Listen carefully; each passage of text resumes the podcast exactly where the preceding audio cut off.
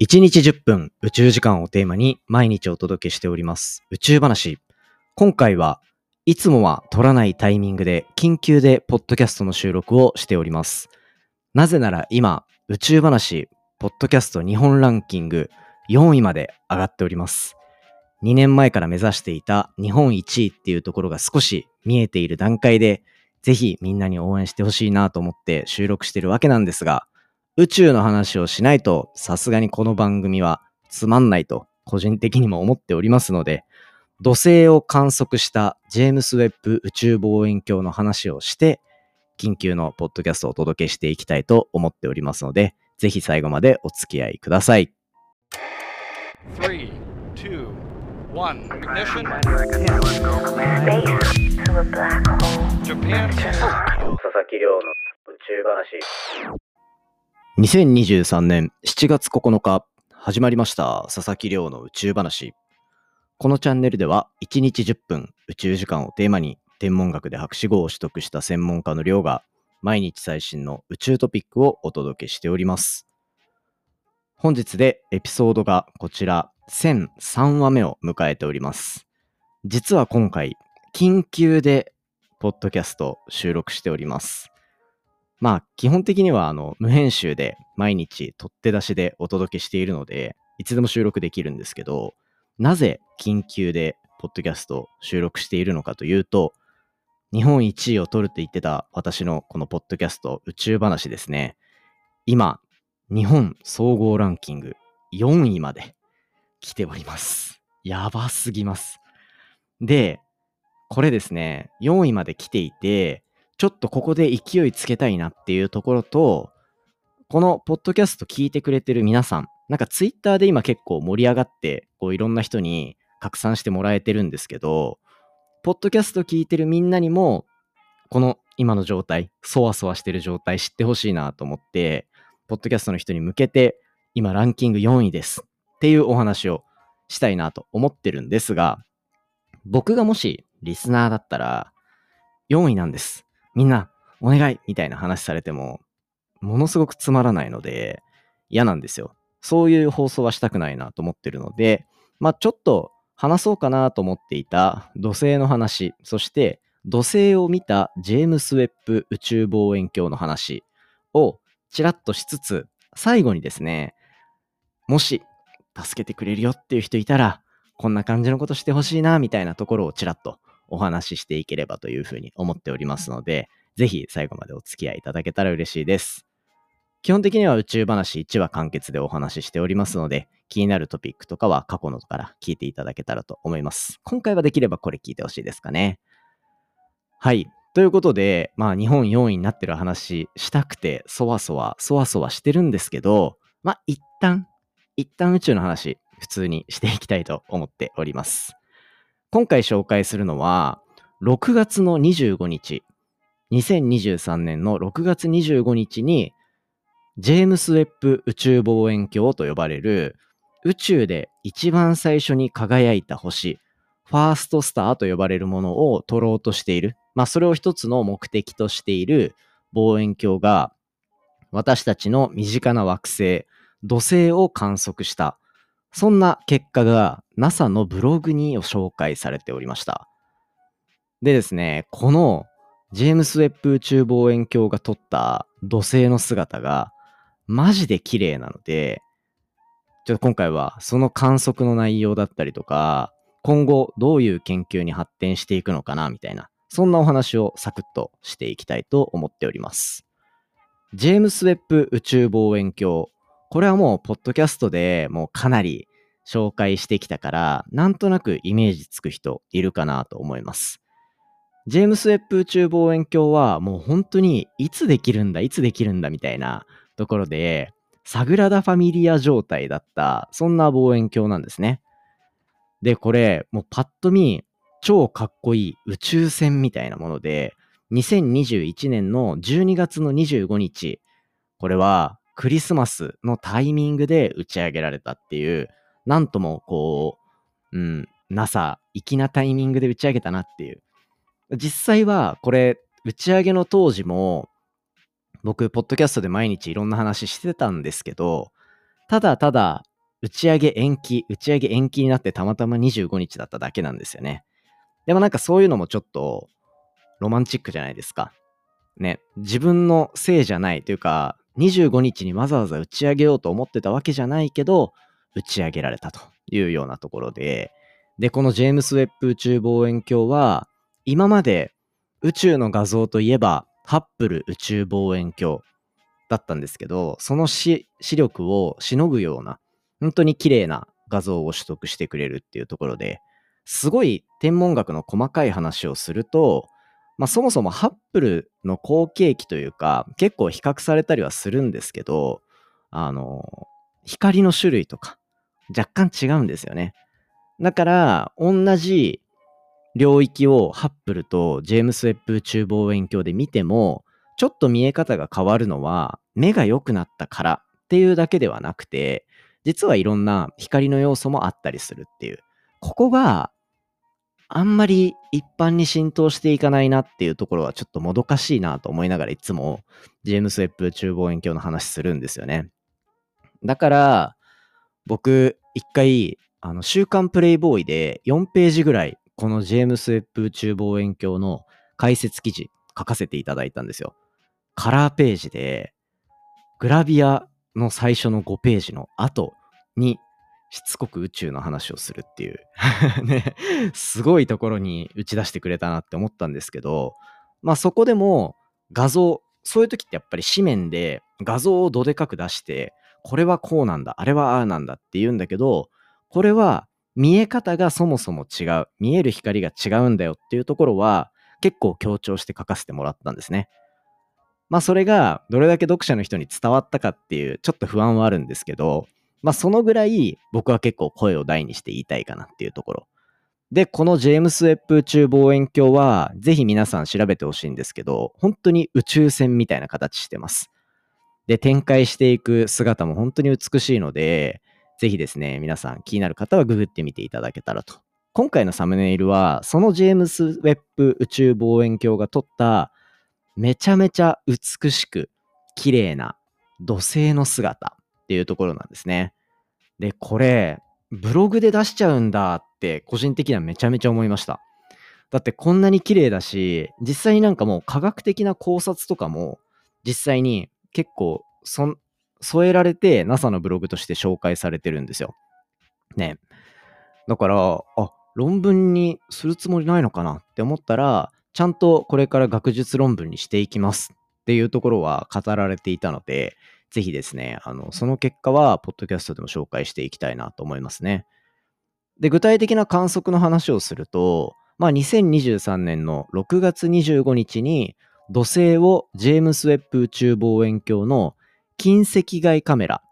ですね、NIR カムっていうもので観測したデータっていうのが NASA のブログに公開されました。で、これ面白いのが、土星って真ん中に丸い球体の部分があって、その周りに輪っかがあってっていう状況じゃないですか。今回、ジェームス・ウェッブ宇宙望遠鏡が撮ったこの土星の姿っていうのは、輪っかがめちゃめちゃ明るく輝いてるんですよ。暗い本体に明るい輪っかがついているっていうような、こう、姿で見えるんですね。で、これなんでなのかっていうところで言うと、土星の大気にはこうメタンっていうガスが含まれてるんですよ。で、このメタンガスっていうのは太陽光のほぼ全てを吸収してしまう。ですね。そういう性質があると。だ特にこのジェームス・ウェッブ宇宙望遠鏡が見える光っていうところの中ではそういう性質を持っていたりすると。太陽の光が吸収されまくっちゃうんですよね。なので吸収されるからこの土星本体は暗く見えるっていうところ、非常に暗く見えてしまうんですね。一方で、輪っか、土星の輪っかって何でできてるかわかりますか？土星の輪っかっていうのは、これ、氷でできている輪っかだったりするんですよ。ね。まあもちろんちっちゃい塵とかそういうのもあるんですけど、氷がたくさん入っていると。この氷がたくさん入っている状態だからこそ、その温度がある程度低い状態が保たれていて、その輪っかっていうのは明るい状態でジェームス・ウェッブ宇宙望遠鏡にとっては見えている。そういう状況なんですね。だこれがまさにみんなが感じているだったり、みんなが望遠鏡とか画像とかで見たことあるような土星の姿と違う姿が見えている。これっていうのは、光の種類の話、散々僕、ポッドキャストでしてきました。私たちの目で見える光で見た宇宙と、X 線とかって呼ばれるような、レントゲンで使うような非常に明るい、非常にエネルギーの高い光で見る時と、で、はたまた今回みたいに赤外線とかで見るような光とっていうので、全然宇宙の見え方違うんですよって言ったのが、なんか直感的に一番わかりやすいのが、今回のこの土星の話かなと思います。まあ土星、ぜひですね、このサムネイルに書いてある画像を見ながら、皆さんにも楽しんでいただけたらなというふうに思うんですよ。で、しかも、これ面白いのが、よーく見ると、土星の北半球と南半球の明るさも結構変わっている。で、これ、今、北半球は、えっ、ー、と、夏だったかな北半球が今夏を迎えているんだったかな？はい、そうですね。記事、今、英語のやつ見てみると、土星は現在、北半球の夏を経験していて、南半球は冬になっている。っていうところで、こう、明るさの違いが見えている。つまりは、夏と冬もちろん地球みたいな温度差ではないかもしれないけど、夏と冬っていうところの違いがまさにこの色の違いっていうのを上と下のところで表していると。上の方がやっぱあったかいから明るいみたいな感じですね。ただ、上、北だとすると、北極の部分、一番上のところはまた暗くなってるっていうところで、これは単純に上と下で分けた時に季節の違いがあるけど、北極だけはやっぱり寒いっていうような特殊な季節の循環っていうのも実はそこで見えてるんじゃないかっていうふうに言われてます。ただ、ここを実はあんまり NASA の研究の中でも触れられていなくて、記事の中でも触れられていなくて、もしかしたらここが今回のジェームス・ウェッブが観測した結果に対して結構面白い話をもたらしてくれるんじゃないかなとで、NASA の今回のこのリリースの中でも、今まで NASA ではパイオニア11号だったり、ボイジャー1号、2号、カッシーニなどで、あとはハップルとかでも何十年もの間、土星の大気、輪っか、観測しまくってきました。土星にこれまでかなり注目してきた中で、今回ジェームス・ウェッブの観測結果がこれだけ綺麗に出てきたっていうところがあるから、科学チームは査読付きの結果の論文を出すためにデータをどんどん今掘り下げている最中です。っていう論文が出ましたというのが今回お話したかった内容ですね。いや、それにしても、こんなにインパクトのありそうな画像先に出しちゃっていいんだって思うのは、多分 NASA の作戦っていうところと、まあ研究者が、まあここは出していいっていう判断をしたっていう、結構いろんなせめぎ合いがあってこの記事出てると思うんですよ。論文に載せるものすごく、なんて言うんだろうな、パンチ力のあるというか、インパクトの強い研究成果、観測結果っていうのは、例えば僕がよくポッドキャストで紹介するネイチャーであったりとか、サイエンスだったりとか、そういった論文雑誌に投稿したいってやっぱ思うんですよね。そうなった時に、他にあんまり出してない方が良かったりするところがあったりすると、まあ今回の研究は深掘りしたら面白いことはわかるだろうけど、そこまで強いインパクトは出ないだろうっていうところまで見えてたんじゃないかなっていうのが、個人的な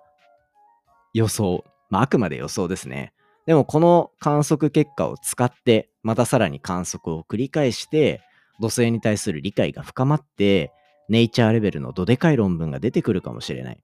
もうね、ジェームス・ウェッブ宇宙望遠鏡の研究成果は、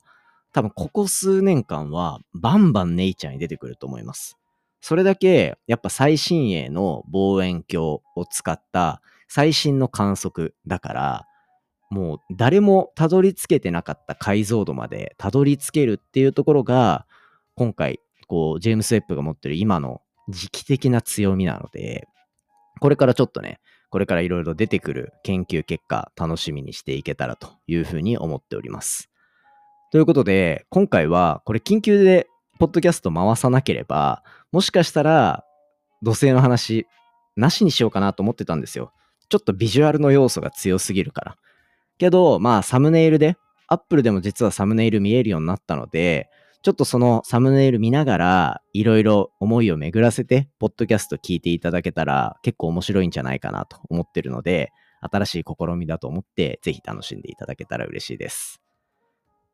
そんな感じで、ジェームス・ウェッブ望遠鏡が観測した土星の話させていただきましたが、緊急で同ポッドキャストを回させていただいている理由、繰り返しになりますが、今現在、宇宙話、ポッドキャストの日本ランキングが4位まで来ております。これはマジでやばいですね。散々もうかれこれ2年ぐらい前から日本一取りたいって言ってたけど、エピソード1000みんな聞いてくれたと思います。再生数すごかったです。エピソード1000だけ。そうなった時に、そこでちょっと弱気な発言してたと思うんですよ。あと何年か経ってから1位ってようやくつかめるんじゃないかな、みたいな。話してたと思うんですけど、目の前まで来ちゃったんですよね。そうしたらやっぱり欲が出てきちゃって期待したくなっちゃうなっていう。だから、この緊急でポッドキャストを回して皆さんに伝えたかったのは、ぜひ一緒に盛り上げてくれたら嬉しいなと、本当に思って、ポッドキャストを収録させていただきました。日本4位で上にいるのはもう本当にすごいんですよ。ポッドキャストのスターですね。ジェーン・スーさんの、あの、ポッドキャストチャンネルと、と、古典ラジオですね。もう、スター中のスターですよ。で、安住さんのポッドキャスト、安住アナウンサーですね。TBS の。TBS ですよね。で、まあそこが、もう本当に王者のように君臨してるので、今日本4位とはいえ、壁が分厚すぎると。もうなんか、運だけじゃどうにもならない気がしている。だからこそ、ぜひ、あの、まだもしフォローとかしてないなみたいな人いたら、ぜひフォローしていただきたいですし、とまあ、再生してない部分あったらガンガン再生してほしいし、できれば横にいるお友達だったり、違う Apple のアカウントとかでフォローとかしてくれたら嬉しいなと思っております。これなんか詳しいロジックとかはわからないんですけど、まあ基本的なベースの再生数とかが重要なのはそうなんですけど、ちょっと瞬間風速的なものもあるんですよ。前よりもぐっと伸びてるとか、異常に新規の人たちがフォローしてくれてるとか、そういったところがかなり重要になってくる部分なので、ぜひですね、あの、そのあたりのちょっと追い風作ってくれたら嬉しいなと思います。もう僕もね、なんかこれがかなり大大大チャンスなんじゃないかなと思って、あの、ちょっと諦めかけていた、ちょっとね、そういう気持ちが今、復活してきて、マジで戦いたいと思っているので、ぜひ応援していただけたら嬉しいです。ちょっとね、こんなくどい話になっちゃいましたけど、そのために緊急のポッドキャスト回すぐらい、僕は頑張っていきたいなと思ってますので、引き続き応援していただけたら嬉しいです。ということで、今回のお話は以上にしていきたいと思います。今回の話も面白いなと思ったら、お手元のスポポッドキャストアプリで フォロー、サブスクライブよろしくお願いいたします。番組の感想や宇宙に関する質問については、Twitter のハッシュタグ宇宙話、またはお便りコーナーからじゃんじゃんお寄せいただけたら嬉しいです。それではまた明日お会いしましょう。もしかしたら明日にはランクが上がってるかも。ぜひ皆さんで盛り上げて明日のエピソードも楽しみにしておいてください。それではまた明日お会いしましょう。さようなら。